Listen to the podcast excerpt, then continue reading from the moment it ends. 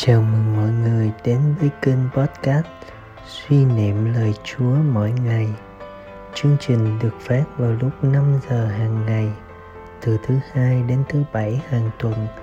Phiên bản dựng hình đã có trên kênh YouTube được đính kèm ở phần mô tả. Mời mọi người lắng nghe lời Chúa. Hãy để lời Chúa biến đổi tâm hồn bạn. Tin mừng Chúa Giêsu Kitô theo Thánh Matthew. Khi ấy, Chúa Giêsu phán cùng các môn đệ rằng: Khi con người đến trong vinh quang, có hết thảy mọi thiên thần hầu cận, người sẽ ngự trên ngai uy linh của người. Muôn dân sẽ được tập hợp lại trước mặt người và người sẽ phân chia họ ra như một tử tách chiên ra khỏi dê. Chiên thì người sẽ cho đứng bên phải, còn dê ở bên trái. Bấy giờ vua sẽ phán với những người bên hữu rằng, hãy đến, hỡi những kẻ cha ta chúc phúc. Hãy lãnh lấy phần gia nghiệp là nước trời, đã chuẩn bị cho các ngươi từ khi tạo dựng vũ trụ. Vì xưa ta đói các ngươi đã cho ăn, ta khát các ngươi đã cho uống. Ta là khách lạ, các ngươi đã tiếp rước. Ta mình trần, các ngươi đã cho mặc. Ta đau yếu, các ngươi đã viếng thăm. Ta bị tù đầy, các ngươi đã đến với ta. Khi ấy, người lành đáp lại rằng, lạy chúa có bao giờ chúng con thấy chúa đói mà cho ăn, khát mà cho uống? Có bao giờ chúng con thấy chúa là lữ khách mà tiếp rước, mình trần mà cho mặc? Có khi nào chúng con thấy chúa yếu đau hay bị tù đầy mà chúng con đến viếng chúa đâu? Vua đáp lại, quả thật, ta bảo các ngươi những gì các ngươi đã làm cho một trong các anh em bé mọn nhất của ta đây là các ngươi đã làm cho chính ta. Rồi người cũng sẽ nói với những kẻ bên trái rằng, hỡi phường bị trút dữ hãy lui khỏi mặt ta, mà vào lửa muôn đời đã đốt sẵn cho ma quỷ và kẻ theo chúng.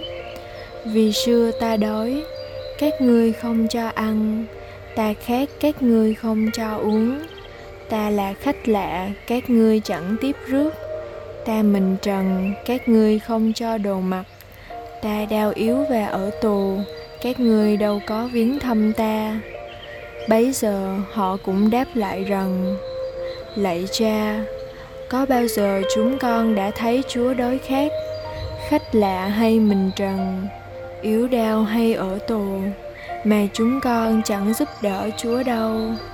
Khi ấy, người đáp lại, quả thật, ta bảo cho các ngươi biết, những gì các ngươi đã không làm cho một trong các anh em bé mọn nhất của ta đây, là các ngươi đã không làm cho chính ta. Những kẻ ấy sẽ phải tống vào chốn cực hình muôn thuở còn các người lành thì được vào cõi sống ngàn thu.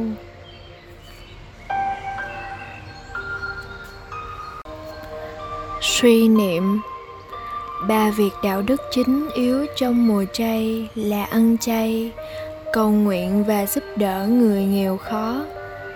Người nghèo khó được chúa giêsu quan tâm, yêu thương cách đặc biệt, đến độ ngài tự đồng hóa mình với chính họ, làm phúc cho họ là làm phúc cho ngài.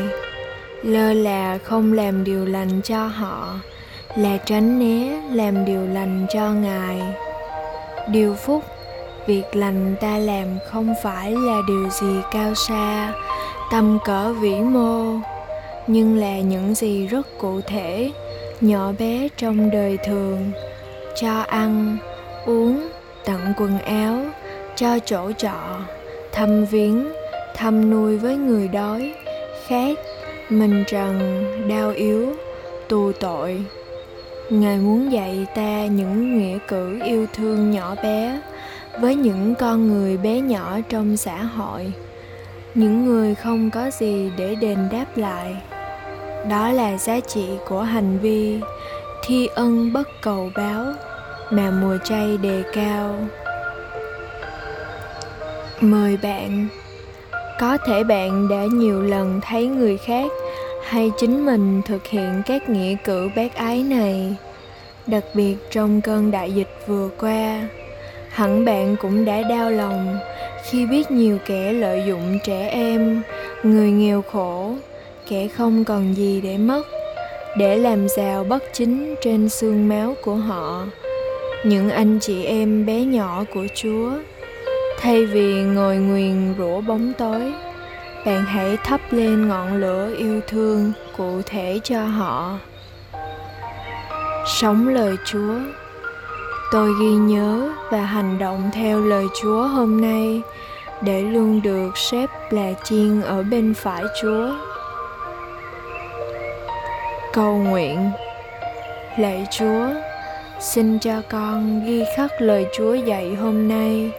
Xin đổi lòng những người quá ham lợi lộc, vật chất mà đánh mất lòng nhân ái, nghĩa đồng bào trong xã hội chúng con.